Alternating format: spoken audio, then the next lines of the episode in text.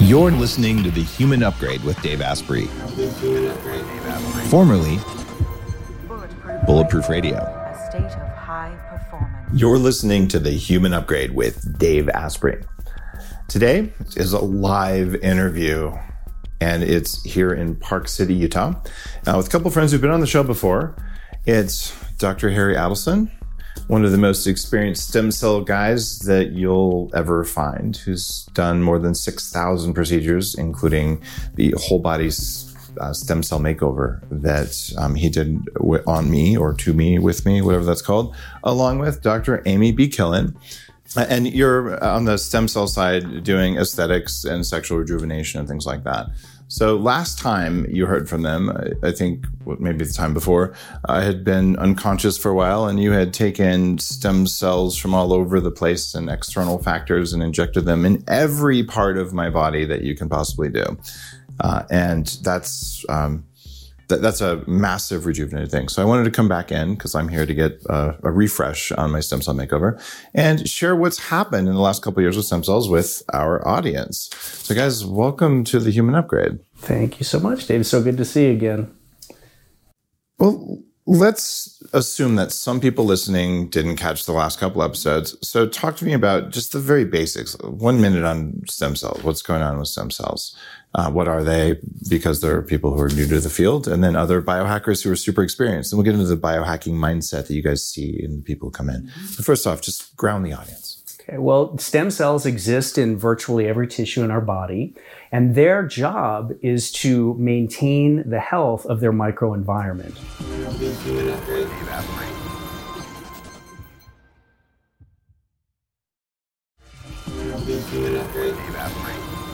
Well, stem cells exist in virtually every tissue in our body, and their job is to maintain the health of their microenvironment. So whenever you have healing after injury of any sort, it's a stem cell mediated event. So these stem cells recognize that the tissue's been damaged. They launch the healing cascade, thereby giving the body the opportunity to heal. Well, when that works very well in an acute situation, but if you have what's called suboptimal healing, which is most chronic pain conditions, where either you've had one traumatic injury or multiple overuse type injuries, and the actual tissue structure changes, and the tissues are constantly firing pain signals, well, you're sort of left with what you're left with. So the idea with regenerative medicine and stem cell medicine is we take stem cells from an area of your body where you still have a robust population and place them in the area of suboptimal healing, thereby tricking the body into thinking that it's been re-injured and launching the natural healing cascade, which is really why it is fits nicely with naturopathic philosophy, because it's using the healing power of nature. I love that. The type of areas where we can get stem cells or similar to stem cells throughout the body. Just give me the brief list. Where do you get stem cells inside the body to put them in the right place inside the body? You can get them from your bone marrow. You can get them from your fat. Those are the most common areas. I mean, you can actually get them from all different areas. You can get them from your teeth, from your urine. From your blood. Use earlobe cells mostly. Because they're everywhere. But there are lots of them in your bone marrow and your fat. So we use those quite a bit. All right.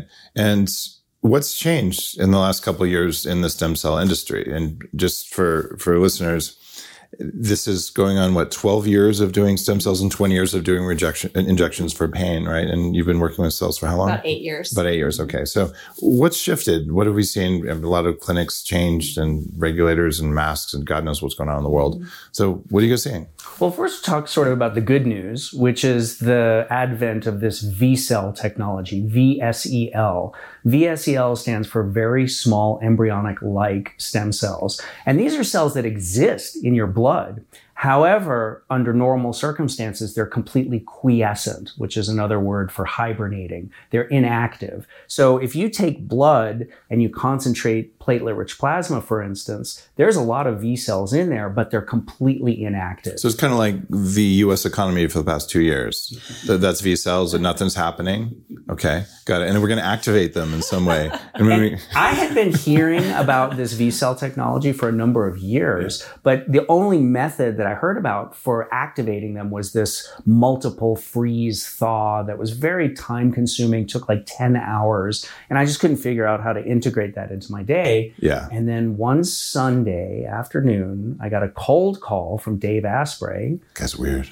And I answered and I said, "Hey, Dave, what's up?" And you said, "There's this guy in California. His name is Todd Ovochides. He's developed a new technology to activate V-cells. It's a laser technology. Let me introduce you to him." I met Dr. Todd. Amy and I both spoke with him. He came here and visited. And starting last summer, we've integrated in the V-cell technology along with we still use bone marrow, we still use fat for the time being. But we've added in this V-cell. And do you want to talk a little bit about the mechanism of action of the V-cell? Well, the idea is these V-cells they're very youthful cells. So they're not changing as you get older. So they maintain a lot of the youthful properties. Like the telomeres are still nice and long. And so we're using these cells. They're more active even than normal kind of mesenchymal stem cells. And they also are very youthful. And so we're taking advantage of the fact that they're more youthful and more active than some of the other cells that we have access to. I also like the VS part of it, the very small, because the smaller the cell, the easier it is to get into the brain, to go all over the place. Yeah, they're smaller than red blood cells, so they freely cross the blood-brain barrier. So I've been interested in ways to get more varieties of stem cells that can do the right thing in the body at different places. And so I came across quite a few years ago now, there's an ultrasound way of activating them and then the freeze-thaw way of activating them. And we didn't even know 10 years ago that we had these very small cells in the blood. So these are newly discovered compounds. And the idea that now I can come in, and what we're going to do as soon as we finish recording, and probably shoot some of it for you guys too, if you really want to see my butt or something.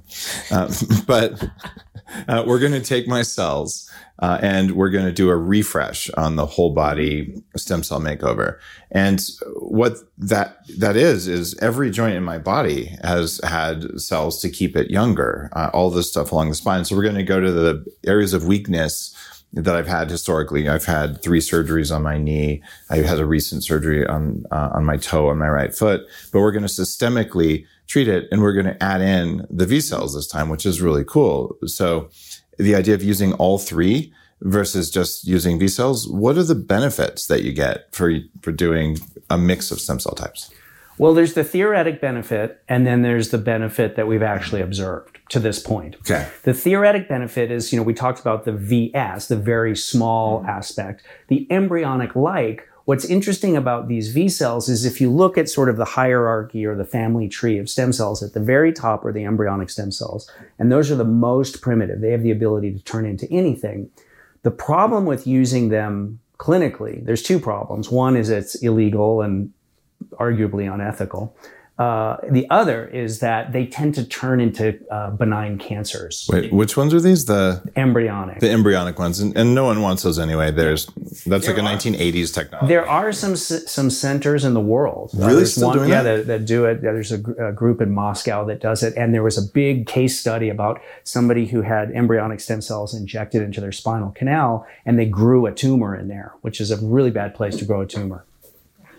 So we don't really use those. But then down here we have the mesenchymal stem cells, which are what we use from bone marrow, what we use from fat.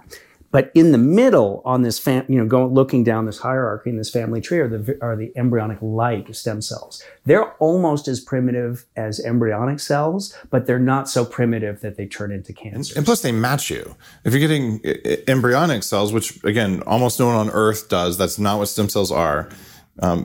But if you're getting those, they don't have a match from a mitochondrial perspective and from a nuclear DNA perspective. So maybe you should get your own cells and just get the ones that act like that. It seems to me more compatible with the way I like to treat my body. Exactly. Okay. So that's the theoretic. And so the thing that I feel the need to say is that there's not a lot of research in V-cell. So I'm going to tell you what our experience has been so far, but we can't say with any conviction that this stuff actually does anything. Having said that, since we started using the V-cell this last July, 6-7 months ago, the 2 things that we've noticed just in this short period is that when people wake up from the procedure, they have almost no post-procedure pain, which before was a problem. People would wake up. I've done both, yeah. And so that's got to be a good thing. You know, that's an interesting finding. It's almost like they're doing something that you can see almost every time. What do we call that? Clinical evidence? Is that what that's called? Is that still a thing?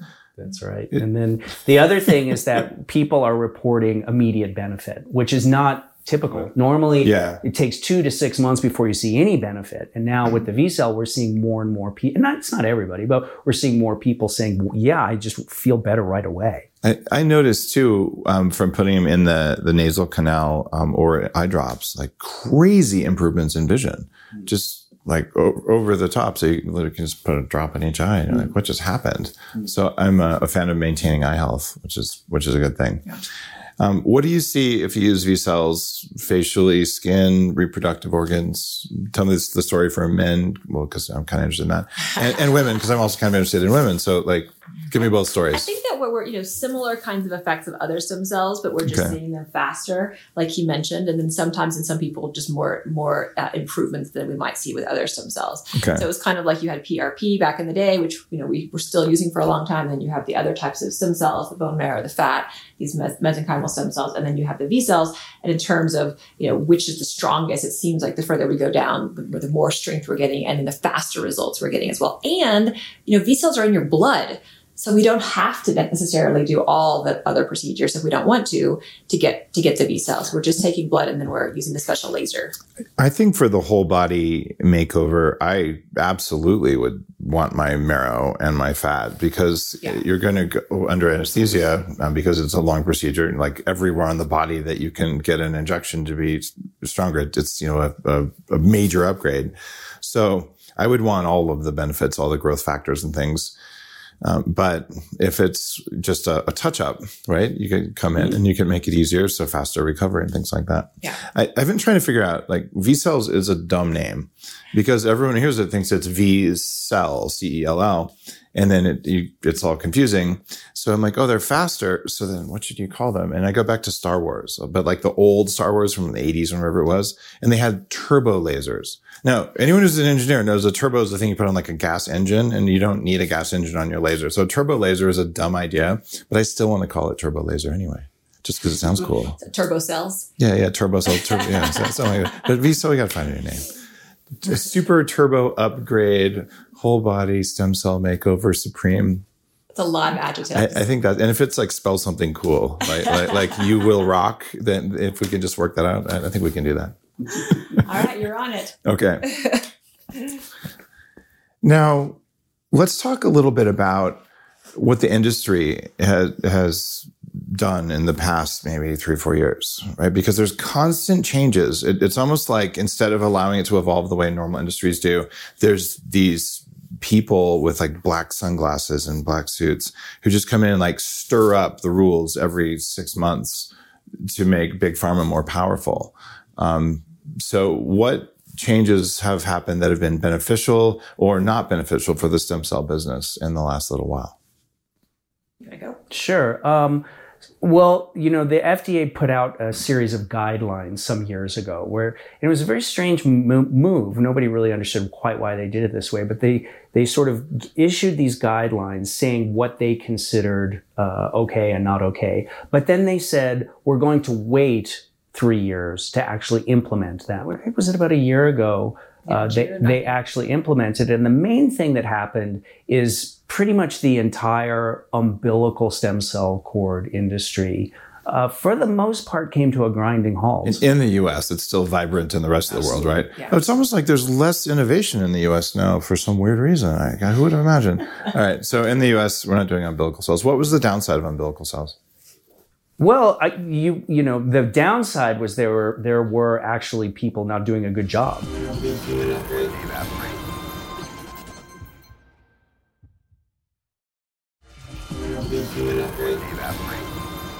All right, so in the U.S., we're not doing umbilical cells. What was the downside of umbilical cells?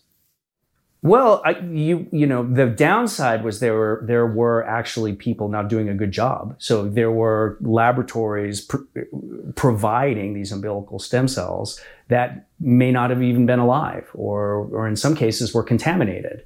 Yeah. So that was the, you know, that was sort of the silver lining of this whole thing, is there were people out there who should not have been doing what they were doing. Thanks for saying that. Umbilical cells have always scared the crap out of me. And it's because what did the mother you got them from have? Okay, that's one set of things. And like, what was her lifestyle? Were they healthier cells or not? And all that. And then you have genetics and whatever else that might be in there that shouldn't be in there. But then you go, what did they test for to make sure they're clean? And if this is the universe of things that we know you might have, this is the universe of things you might actually have that we don't even know about yet, some slow-growing virus or whatever. And then this is the amount they test for. And then, oh, after you get through all that, maybe you got cells from only 8 women that you're getting injected with, who, and everything was clean. And then you go, oh, were they treated properly? And are they still alive? And so at that point, that's not to say you can't get good umbilical cells, but every step has to be done with precision and integrity. And it's really hard, and it's a complex supply chain. And so, like, I went to the discount stem cell clinic over the border or something. I would not feel comfortable personally with those, but I do know that there are some, overseas in Switzerland or somewhere where they're probably doing a really good job. I'm just concerned about all the steps versus my own cells. Okay, maybe they're a little bit older, but we'll just make them younger. We'll get some B cells and laser them, and I'm going to eat a radioactive spider later, whatever. Like, we can do that, and then it's compatible. And if it's infected with some weird virus, I'm already infected, and I consider that to be much safer. Am I out of a line? Well, that's why we like autologous tissues. Yeah. Autologous meaning donor and recipient are the same person. We like using your own stuff, because then there's really no question. It's cool too, because. Even guys like my friend David Sinclair, right? Been on the show a couple times.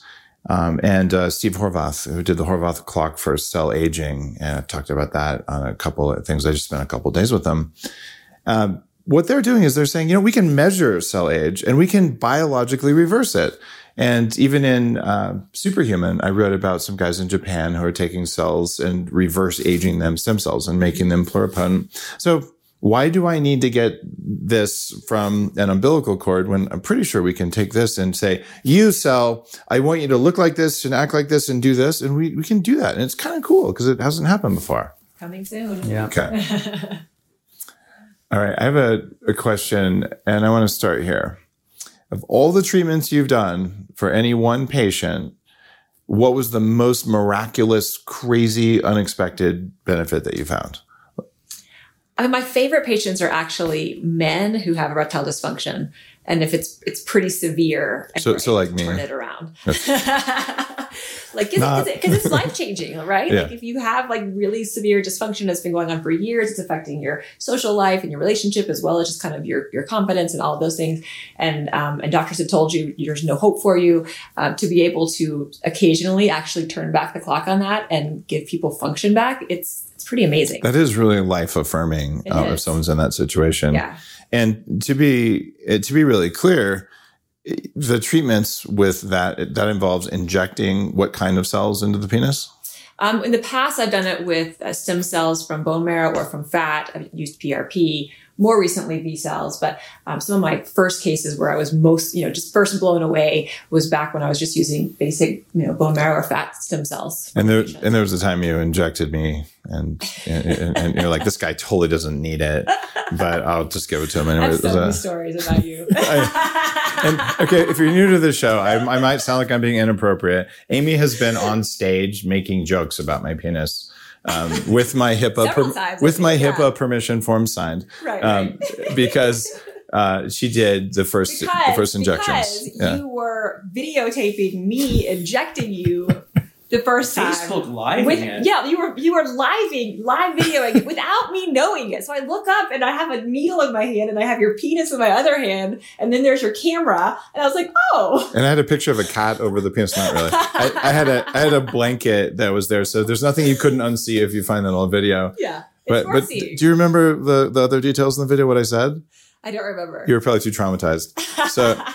So the camera's aiming down from where I'm laying on the bed thing, and then the blanket's blocking views. But all you see is Amy's hands coming down with gloves on and this big needle. And as soon as it goes in, my toes spread. I'm like, swing, like ow. And then I say, something along the lines of, this is going to help with like width and girth or something like that. And then you started laughing, which makes the needle shake. Okay, you didn't do that. But it was riotously funny, and it wasn't painful. So every guy listening, just cross their legs right now. There's lidocaine. It was, okay. Yeah. It was just topical numbing cream. Can't feel anything. We have you asleep. If you're here, we just put you asleep usually. Yeah. You did it again during the Six Hands Whole Body Stem Cell Makeover. And that was non-traumatic at all. But it's not as big a deal as it sounds like. And then you followed up with some other like shockwave kind of stuff. Yeah. Okay. Yep. And now the reason that you would do this, even if you don't have ED, is that it actually grows new blood vessels and new nerves. And what could go wrong with having more blood vessels and more nerves in a sensory organ that needs blood vessels to function? It's almost like it gets bigger. It's a good preventative strategy to prevent erections. No. To prevent non-erections. All right. Oh, goodness. Did I make you blush? Did you? A little. It's possible. That's not supposed to be possible. All right. So we talked about the guy side of things, and you're doing VSELs with that now. But there's also the woman side of things. So talk to me about what you do with vaginas. Where do you inject? What results do you see? Who should get that kind of a stuff? Because that's part of the stem cell makeover. Yeah. So you come in like, oh, you're going to make my face look better, make my spine better, everything. Oh, and you might as well take care of my lady parts. What happens in there? Usually I'll inject the clitoris, and I'll inject the anterior vaginal wall, kind of where the G spot is. Usually it's a few injections inside. And it's numbed too? So it's numbed, yeah. Okay. Numbed, same thing. Topical numbing cream. Not painful, or you're asleep. Super easy, super fast, and really no downtime from any of these injections. So, and people report increasing, sensation. No downtime as in you're able to get up and go exercise and go normal activities. And it's right usually 1 or 2 days before sex. You can usually have sex right away if you want to. Okay. Yeah, for both men and women. All right. As long as you're not, hurting, then that's fine. But yeah, we have, increased blood flow, same kind of thing that we see with men. We see improvement in sensation, improvement in orgasm, sometimes improvement in stress urinary incontinence symptoms. So I've heard several women friends who have kids mention that after being treated. They're like, oh my God, I don't sneeze pee anymore. That's good. Exactly. Okay. Yeah, it's nice. You can get a trampoline and you can jump on it too. Okay. So yeah, that's what we do. Okay. That's really cool. And from a male perspective, having experienced a vagina pre and post, I don't think it was the same vagina. It was a very big difference, just to not be too crass on things. But the amount of rejuvenation even in 3 or 4 days was just like unimaginable. So that's awesome. I'm a fan of that. And I think doing it when you're getting a whole systems upgrade is like kind of something you should just do. And so let's talk about the kind of person that comes in for a whole system upgrade versus like, oh, I just wanted, more erections, or, I just wanted my face to look pretty or something. Maybe Harry, you want to start with this? Because you've about half both of you, half what you do is makeovers. Let me just quickly remind people what full body stem cell makeovers and how it came to be. So when I started doing stem cells back in 2010, very few people in the United States were doing it. There was really just a small handful of people. And so I was traveling to South America to learn from the maestros, from the people who'd been doing it the longest. And that was partially because I needed to learn from mentors, and there weren't any here. And the other was my practice was very slow here because no one had heard of stem cells. This was back in 2010, 2011.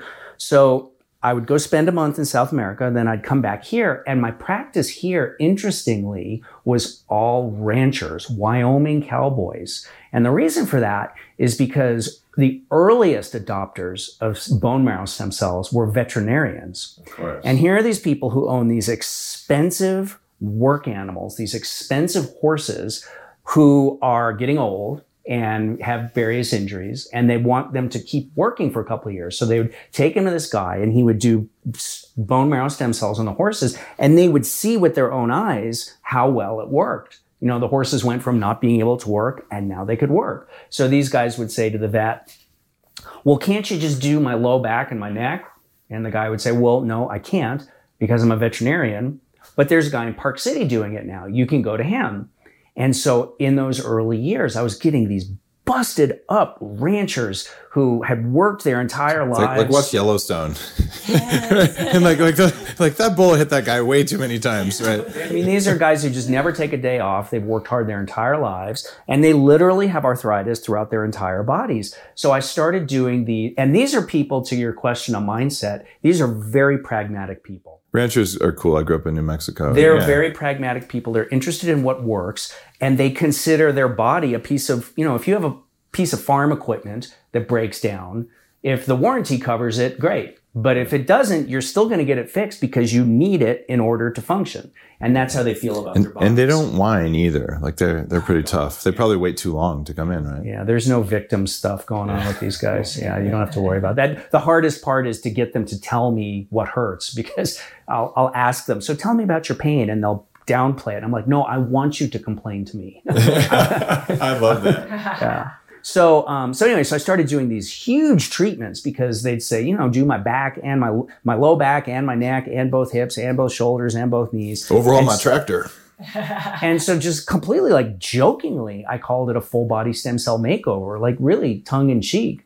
Well, then on leap year, February 29th, 2016 was the first time that you came in, and Amy and I treated you. And then we started getting these biohackers. And these were people who, you know, don't necessarily have arthritis, widespread systemic arthritis, but neither do they ever want to get there. These are people who want to live to at least 100, if not beyond, and be active the entire time. And I started getting people saying, well, can't you just do my whole body in one sitting? And I thought, yeah, actually, why not? And then I asked Amy, I said, Amy, what would you think if we just basically did every single injection that we know how to do all at once? And this is from the, you know, I'm from the Mick Jagger school of anything worth doing is worth overdoing. And that was when did we do yours? I mean, it's been a while. It's been like four and a half years since we've been doing it. I remember you wanted to say, you can come in twice, and we'll do like lower half and upper half. And I'm like, Harry, F that. Like, I'm going to have to fly to Park City. Like just do me good. Like, do everything. And we talked about it, and, you know, you brought in the whole team. And who doesn't? Is this more men, more women? What's the balance of? It's evenly split. Okay. It's evenly split. So people come in. They come in the day before, the morning of the procedure. They meet with me and Amy. They meet with anesthesia. They meet with my nurse. You know, it's a bit of a commitment. It's a time commitment. It's a money commitment. It's an energetic commitment. Anesthesia puts them to sleep. The whole procedure takes about 3 hours. I inject stem cells, bone marrow stem cells, fat stem cells, V cells into the entire length of the spine, both shoulders, both elbows, both wrists and thumbs, both hips, both knees, both ankles, and great toe. And while I'm doing that, I do the scalp, the face, the neck, the décolleté, and then the sexual organs. Décolleté, is that how you say that? Décolleté, yeah. Yep. All right, and why is the décolleté different in men and women, aside from obviously boobs, but that's not what I'm talking about. The skin's different. Women tend to wear lower shirts and dresses, so they get more sun damage. So that's the only difference? Well, that's the main difference. I thought there was like a different like skin tissue type, like that it was thinner or different up here in women. It's the way that it's exposed to the sun and to, you know, and women just care more about, men don't tend to show their chest. So it's a cleavage issue pretty much. It's cleavage, and yes. I swear I read. I mean, it might be. You could be true. I don't know somewhere told me that there was like a hormonal difference in the skin on the chest for women. Like I don't know. Maybe it's like more because you have to hold babies there. Maybe it's like more friction resistant or something. It was supposed to be softer and thinner on women than men. Like otherwise, like if your elbow and mine, yours would still be thinner because. That's possible. All right, I'm gonna have to find the study. All right, I'm really curious now. I was like, you're gonna know because you know everything about skin. All right, let's talk about skin. Okay. All right. So what can you do to my face to make me look like a teenager? I mean, more like a teenager. So we'll do injections, which, you know, I kind of look at the skin and just areas of thinning skin or areas of volume loss, injecting the stem cells and the B cells and all those things. And then I'll use microneedling as well afterwards. Okay. These things are helpful for improving the skin tone and texture and fine lines, and making your skin just more youthful appearing. These things don't help as much for like loss of volume. Like, you know, when we lose volume in our cheeks and you put like filler or something in your cheeks, that's an immediate sort of filling of your face. Stem cells are not as good at filling. So they work well also with other things, lasers or fillers or things like that, if people want to do that. But a lot of our patients really want to sort of stay natural and they don't want to put other things, you know, into their skin. So in those cases that this is really great just for making your skin actually be more youthful, because you're increasing collagen and elastin and hyaluronic acid, all the things that we start decreasing production of when we're like 25. All right. I'm still stuck on the filler thing. Yeah. All right. So yeah, you can inject hyaluronic acid, which is a component of collagen, which is probably the safest filler, right? It's pretty safe, and you can dissolve it if it goes awry. So because you have like a big, like a little baby face on this one. Like, probably. Yeah. Yeah. Okay. But couldn't you inject calcium hydroxyapatite as a scaffolding to actually grow collagen in there? Yeah, and some of the fillers are actually calcium sort of scaffolding type filler, like Radiesse. And then if you did that with cells, wouldn't you then grow collagen and other tissue stuff on there? Yeah, and there's actually a lot of research looking into using exosomes or cells, and in conjunction with some of those types of things, you know, in conjunction with either this calcium scaffoldings or with lasers or with, you know, basically combining different types of modalities to get you even better results. Got it.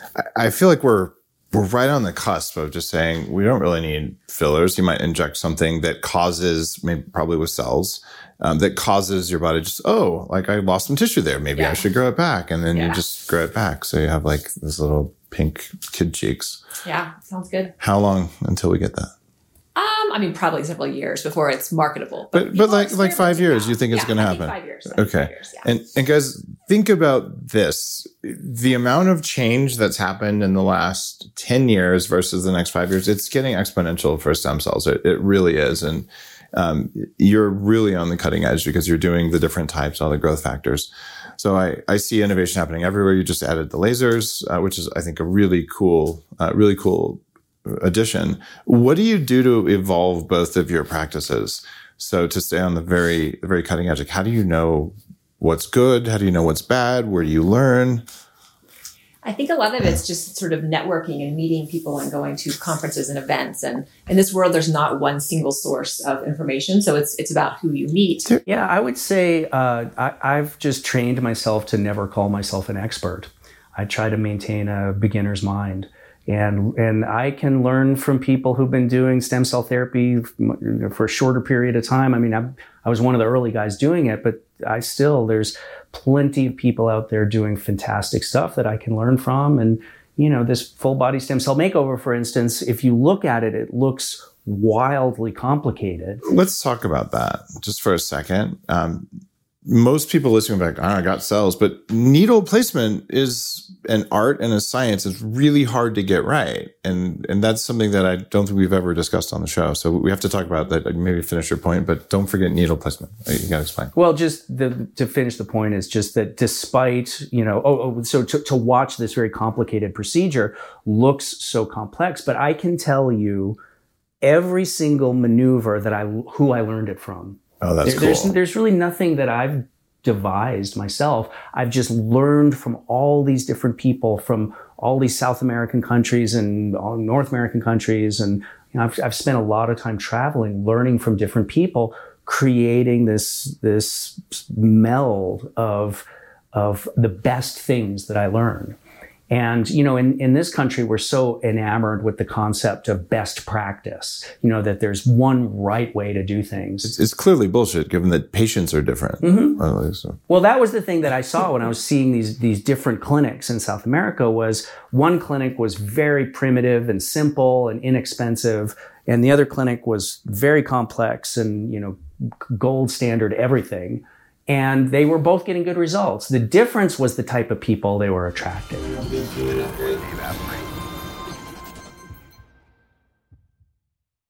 Everyone's talking about red light therapy beds, and for good reason. There's a company called ARRC LED that's building an entirely new class of LED devices. ARRC LED beds integrate proprietary scanning technology and frequency protocols to shape the delivery of 6 different wavelengths in dose-optimized photobiomodulation. Yes, that's a lot of words. What it is, though, is that photobiomodulation improves the underlying energetics of the cells in your body. And those changes can benefit nearly every tissue and organ and system in your body. You change your cells and you change your life. For more information, visit arrcled.com. You're listening to The Human Upgrade with Dave Asprey. And the other clinic was very complex and, you know, gold standard everything. And they were both getting good results. The difference was the type of people they were attracting. Mm-hmm. So when I saw that, that's when I said, you know, I'm just going to do what I want done to me. And then I'm going to attract people who think the way I do. Imagine if that was the Hippocratic Oath. Like, you know, only do to people what you'd be willing to do to yourself or your dad, right? That's right. And at that point, it's a different thing versus first do no harm. Because, you know, like, that's actually garbage on his face.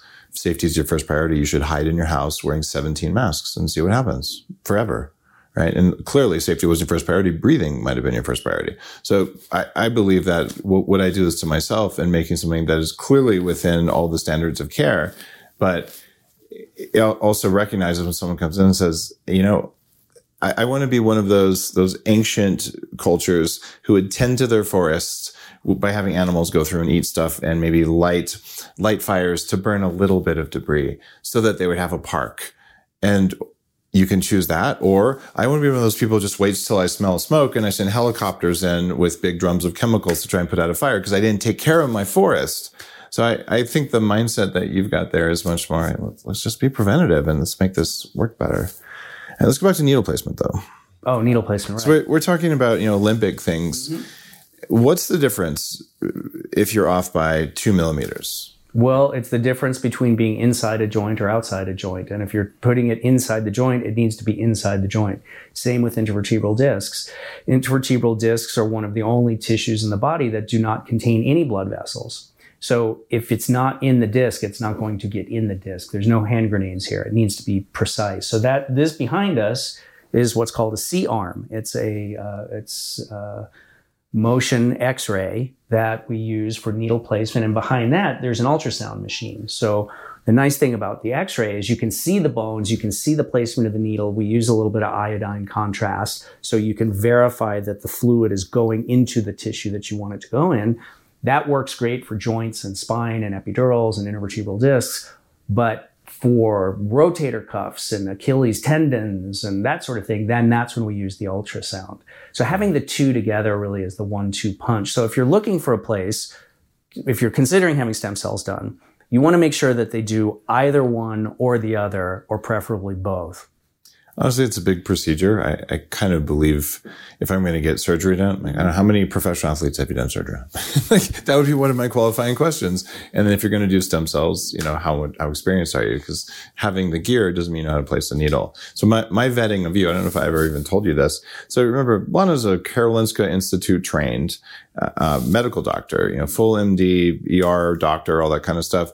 So she came in for my first treatment, and afterwards she's like, his needle placement was just top notch. So she came in and was kind of inspecting your work. And so you received high marks. Well, to be perfectly honest, I usually turn professional athletes away because they're such monumental pains in the ass. But I will tell you the greatest compliment. Yeah, you whiny bitches. They're very difficult. You got to talk to their surgeon and you got to talk to their trainer and you got to talk It's true. They're But the one thing, and I don't think I've told you this yet, Dave, is over the last couple of years, I have a referral source for me has been the Navy SEALs. Yeah, I've gotten a number of those guys in, and they come in and I say, you know, how did you find me? And they said, oh, well, you know, I went as far as I could and they couldn't help me. And they handed me a list with 3 names. You were first on the list. And here I am. And then I get a check from, you know, United States government special forces command, SCOM. I think it's called Special Forces Command or something.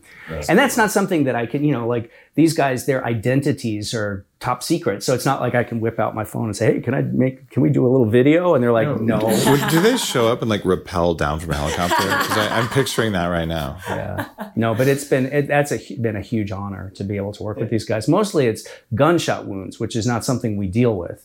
But just doing the fluid hydrodissection with ultrasound guidance, putting the stem cells along the nerves that are firing the pain signals, the entrapped nerves, has been very helpful. That is one of the fundamental things. In fact, I just interviewed Tony Robbins and Peter Diamandis about their new book, Life Force, a big anti-aging book, which has just great info in it.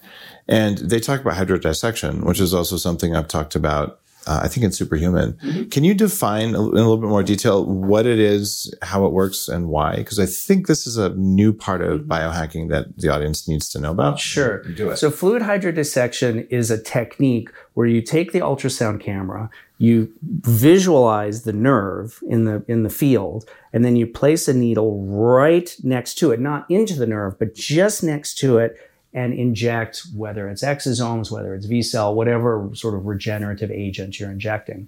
The concept is that pain generation can occur when those nerves are fibrotic and entrapped in the tissue, because nerves should normally freely flow through tissues, through the different fascial layers. And when they are when they get adhered and they're not able to pass freely, that fires pain signals. Now, I will say something about hydrodissection, is performing it is incredibly gratifying to do, and it looks bitchin'. Like, anybody can look at it and go, wow, that is so cool. It feels so different when you get it done too. And you're watching it, and all of a sudden this nerve, it's all like squished like a layer, just like sedimentary rock. And all of a sudden it just floats free, and you're like, ah. Oh. And when the nerve is actually adhered, it can be amazingly curative. However, there's other causes of pain. And I just, the one pitfall is I see some docs like that becomes 100% of what they do. And they you know, now they have a hammer and they're looking for nails, you know. So I think it's a really nice tool to have in your toolbox, but it is not a Swiss Army knife. It's not. And anytime someone says one thing is going to do everything, they're totally wrong, except for coffee. I mean, let's just, okay. So it's a system. And like, oh, what's the most important thing for maintaining your car? Well, clearly it's windshield washer fluid. Or is it changing the tires? And like, there can be one.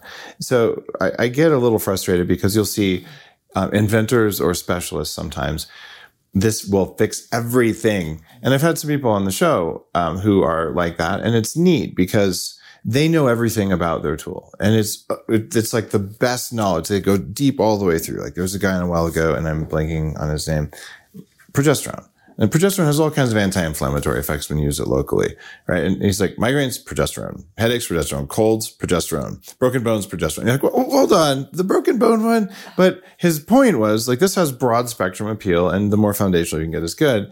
But to your point, I think anyone with chronic pain and movement disorders, you might want to see a functional movement guy. And then you might want to do hydrodissection, and you probably were there. You should get some cells put in because you're doing the repair work. And you sort of layer these things on with an openness to say, oh, maybe I need meditation as well. Yeah. You know, this is not, stem cell therapy is not frontline therapy for low back pain. Yeah. The question you asked Amy earlier is some of the most spectacular improvements that you've seen. For me, it's been dehydrated discs, desiccated discs. And these are people who, they're frequently young men, midline pain, worse bending forward. Frequently, it's deadlifting injuries, you know, doing the deadlift movement with not quite perfect technique. And if you look at their MRI, you can see the white disc, the white disc, the white disc. The white means it has hydration and it has fluid in there. And then there's a black disc. And that's right where they point at their pain. And this is something that all the alternative stuff doesn't help. And the only conventional option is fusion or disc replacement. Well, which is much less frequently done. So these are people, you know, young guys who are looking at having their spines fused. That's why it's so rewarding to put stem cells in there, because one, it tends to work, not with everybody, but with most cases it works. And two, the options, both conventional and alternative, are dismal. Okay. So these spinal things, that would be a big problem for life. What's a typical age? It seems like you have all ages, especially on the preventative, it's younger, but what's the youngest that people typically come in, and what's the oldest? I feel like we see people from like mid 30s to 80, like all different ages, a lot in that sort of 40s, 50s, 60s range, but really pretty spaced out. And if you have like a severe injury, mid-20s. Okay. Like, I would have loved to see in my 20s because I was trashed already. I have multiple surgeries and all. Last week we treated a 16-year-old because she had an avascular necrosis in her hip. Okay. But mostly it's 30s, 40s, 50s, 60s. I've been seeing way more necrotic bone, like femur and hip things in young kids than ever before in my life. well, this girl has a bleeding disorder on top of it. So she had a severe traumatic injury coupled with a bleeding disorder that was not properly managed. When you were asking about the mindset of people who come in here, there's a category of people who simply don't trust the system. Yeah. Well, and then the other category are people who aren't necessarily so cynical, but they recognize that the whole concept of evidence-based medicine, for one, it takes decades to get there. So just because something has not been proven to be effective does not mean it's been proven to be ineffective. It just means we're still in the waiting mode. And in the cases of these, young men with this severe low back pain, many of them are people who understand that this is an unproven therapy, but they're also miserable and want to get on with their lives. They've, spoken to friends who've had it done or something like that. And they're okay taking a bit of doing something that is so-called unproven. Let's talk about the other part of being a doctor that people don't talk about. Physician, heal thyself. So how often do you do stem cells? Have you had a whole body makeover? I have not had a whole body, but he has. Okay. I do IV. I'll do IV injections a few times a year if I can. Okay. And then I'll treat my own face, the parts that I can get to, my own face. Okay. So mid back is not a. Mid back is not. Sexual organs not.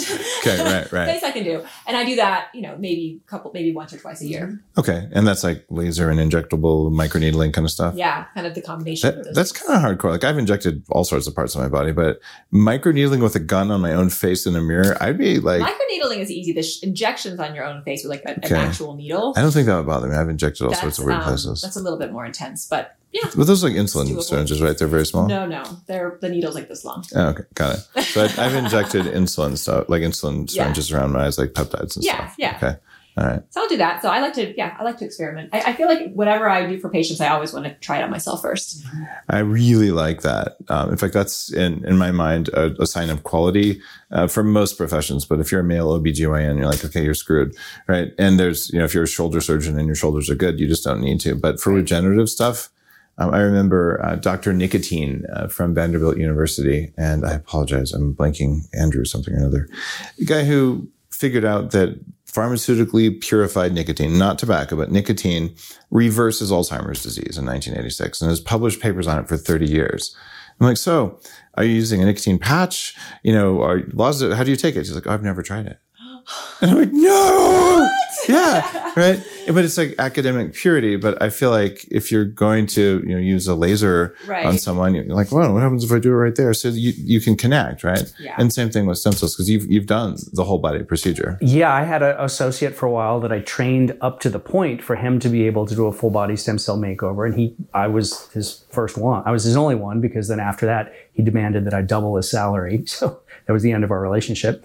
But there's a lot of that. Yeah, it was puzzling. But anyway, we were talking about the types of people who come in for full body stem cell makeover, and it's roughly 50-50 men and women. And of those, about half are people who have multiple pain complaints, the busted up ranchers.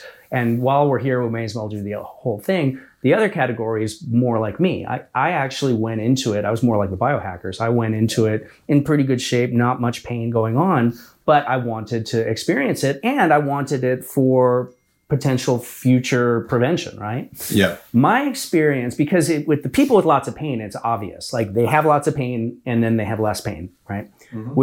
It's a little more subtle when you go into it without a lot of pain. What I noticed is I just feel much more pliable. And I'm more energetic. Like just everything feels better. I feel younger. It's so hard to put words to it. I really like how you explain that. And one experience having had it that supports what you're saying, I had a chance to do this weird Russian shamanic lineage body work. And I totally appreciate Russians as biohackers. Like just the way of thinking there is we will modify the body. Like they're just down with that. So you go in and these guys take drumsticks, and they just stick them under your muscles and you're like, then be quiet. And just hold you down. Right? So they're doing that. And then they walk on you. And they brought in people from remote villages and all. It was actually really cool. Dan Sykes is the guy who did that. And afterwards, in like this kind of broken English, goes, I do not understand. You know, his body like sand. And it was because I didn't have a lot of adhesions because my tissue was way softer than it should be for a person my age. And as someone who'd worked on thousands of people, it was like, I'm looking for these places that it's stuck, and it wasn't stuck. And I think the stem cell makeover that you did was a part of that, for real. So it was so weird. It confused him. And at the end of this, they take a bullwhip. And this is not like the kind of whip that you would use like in the Old West. It's like a super heavy weapon of war that like if you hit someone with it, it would break their arm. So they coil it over, and then they, after they do their body work, they hit you with it, which kind of hurts, but it's to make your fascia tighten up so that it holds the new positions they did. And afterwards, as a gift, they gave me the whip. So I have it hanging on the wall, and people think the weirdest things in my office. I'm like, no, it's like a tool of healing from Siberia, really. Yeah, right. Right. But... Their observation there, that like feeling looser and younger, I think that was an evidence point. Oh, did I say evidence? So yeah, that was an evidence point that there was something biologically deep in the tissues that shifted from the stem cell makeover. That's awesome. Yeah. So I haven't told that story, I don't think, ever, but it's kind of funny. People do laugh about the whip.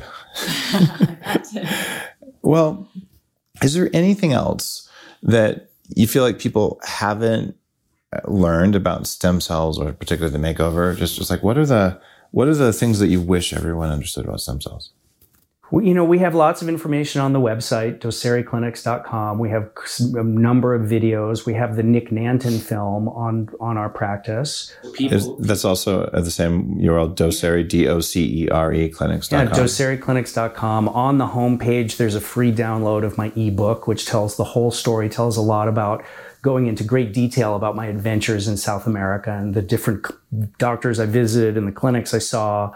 Also, some of my own personal health tribulations, and how that launched the tithing program. And I suppose I'll just mention the tithing program. In fact, I skipped over that. You're talking about military guys and things like that. So walk through tithing. You're the only guy I know does it. I wish it was more common. Yeah. So back in 2016, I lost the ability to speak, and I was rushed to the hospital, and I was having these strokes, and we couldn't figure out why. It took about 3 days to get a diagnosis, and I had a bacterial infection of my heart that was causing the strokes. And the surgeon came in, he said, well, the good news is we figured out why you keep having strokes. The bad news is you have a totally destroyed aortic valve. You need open heart cardiac bypass surgery in 2 weeks, which, you know, involves opening you up. So I turned out to be from bad dental work, by the way. We keep saying that on the show. People don't know how important their gums are. From cavitations, from having my wisdom teeth removed. So, anyway, during that experience, you know, I'm always looking for what's the silver lining, like what's the lesson here? And what it was is I had the opportunity to experience pain that was a 10 on a scale of 1 to 10, which I'd never experienced before. And it didn't feel like a gift at the time, but what I realized after is that, you know, no matter how great an advancement is in medicine, if someone can't afford it, it's worthless. So that's when we launched the tithing program. And the tithing program is 1 day per month, we do procedures for the medically underserved. So first, people have to demonstrate that they're living below poverty level. We, you know, just look at your taxes. And then there's two pathways for enrollment. One is combat service veterans. If you've served this country in combat, I'll do it for free. No further questions. I'm happy to do it. The other pathway for people who are not combat service veterans is I'll do it in exchange for community service hours. And we're doing one tomorrow. A guy did 120 hours at Habitat for Humanity. We're going to do a big spine treatment on him tomorrow. And, you know, it's super fun for me. It's super rewarding. I love doing it. I get to meet terrific people who I wouldn't meet otherwise. I get to help people I wouldn't get to help otherwise. And if you're a doctor and you're listening to this description, I learned about it from another doctor, and she did a stage presentation on it, on her tithing model, and she said, if you're a doctor, please rip it off. This is, you can do probably flexible spending account, health spending account, but not insurance, right? Okay. And what is it, what's the starting, you know, very entry level, I need to deal with one problem, all the way up to the most complete whole body stem cell makeover? Well, there's treatment from me, there's treatment from Amy, and then there's treatment from both of us. Yeah. So currently, for me to start, We start at about $20,000. Okay. And this is, you know, there's a lot of moving parts. We have anesthesia here. We have a lot of staff. We're doing bone marrow. We're doing fat. We're doing VSEL. When you say anesthesia, you mean you have a full-on certified MD anesthesiologist with all the chemicals who comes here and is here the whole time. Yeah, so you're paying a major medical professional as part of it. So that's what that means. That's right. Okay, that's right. And it's not, again, it's not general anesthesia. It's IV sedation, but it's still board certified. And you want to have someone there because when you're doing that, you need to have the best. Right. Right. So it's, you know, we book out a half a day for you and we're just working on you. So that's if we're just doing like a knee or a hip or something like that. Full body stem cell makeover, if it's just the orthopedic part, it's $40,000. If it's me and Amy working together, it's $60,000 for Amy for your procedures if you're doing. I mean, my procedures start probably more like $5,000 for just a simple procedure. Okay. And then if I do all of my procedures, it's about $20,000. Mm.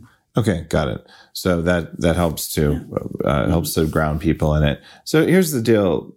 It's expensive, but let's just say it like it is. And you do a tithing program. Are you doing tithing as well? We've talked about doing some cases together. But I haven't done it yet, but okay. We will. Got it. And then just over time, I expect, and it might be over a very long period of time, I expect that what you're doing will become the standard of care. You're the pioneers, right? And if you want to go see the best people on earth and you want to be one of the first people to get it, it's always like that. Like that's how it is in tech. You want the fastest computer. Okay, that's how it is. But I do think that the knowledge you're sharing on this show and with your other colleagues and all, I'm going to call it the stem cell mafia, all the people figuring this stuff out. Thank you for continuing to do the work. And thank you for loading me up again with a new round of cells to sort of polish out all the work that we've done. I'm excited to get refreshed. Yeah, thank you. Thanks, Dave. Guys, DOCERE Clinics with an S.com. And Dr. Harry Adelson, Dr. Amy B. Killen are the guests on the show today. I will see you for the next show. You're listening to The Human Upgrade with Dave Asprey. The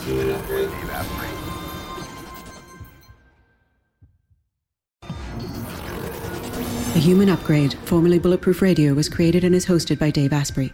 The information contained in this podcast is provided for informational purposes only and is not intended for the purposes of diagnosing, treating, curing, or preventing any disease. Before using any products referenced on the podcast, consult with your healthcare provider, carefully read all labels, and heed all directions and cautions that accompany the products. Information found or received through the podcast should not be used in place of a consultation or advice from a healthcare provider. If you suspect you have a medical problem or should you have any healthcare questions, please promptly call or see your healthcare provider. This podcast, including Dave Asprey and the producers, disclaim responsibility for any possible adverse effects from the use of information contained herein. Opinions of guests are their own, and this podcast does not endorse or accept responsibility for statements made by guests. This podcast does not make any representations or warranties about guest qualifications or credibility. This podcast may contain paid endorsements and advertisements for products or services. Individuals on this podcast may have a direct or indirect financial interest in products or services referred to herein. This podcast is owned by Bulletproof Media.